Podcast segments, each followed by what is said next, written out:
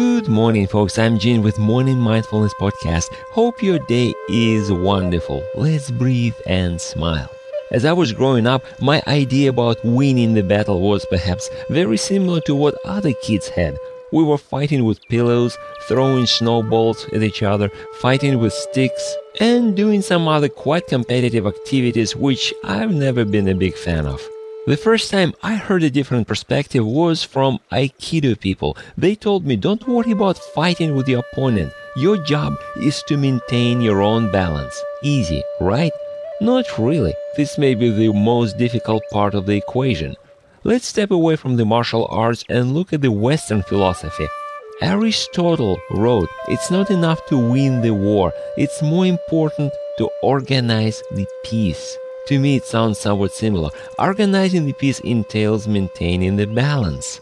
Many people keep the childish attitude they need to win the battle, to overpower the opponent. But why? We often look for the solution to win. Are we also looking for the ways not to get in a battle? Why did it happen in the first place?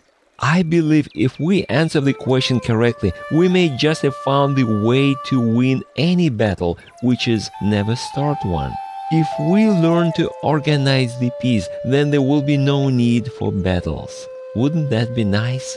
This is what I was taught in martial arts, and this is what I teach. Good warrior knows how to win the fight. Great warrior knows how to maintain the peace without the fight because we were created to create not to destroy. What do you think? Thanks for stopping by. You can subscribe to my podcast or contact me through my site hpln.org. Now let's breathe and smile. I'll talk to you next time.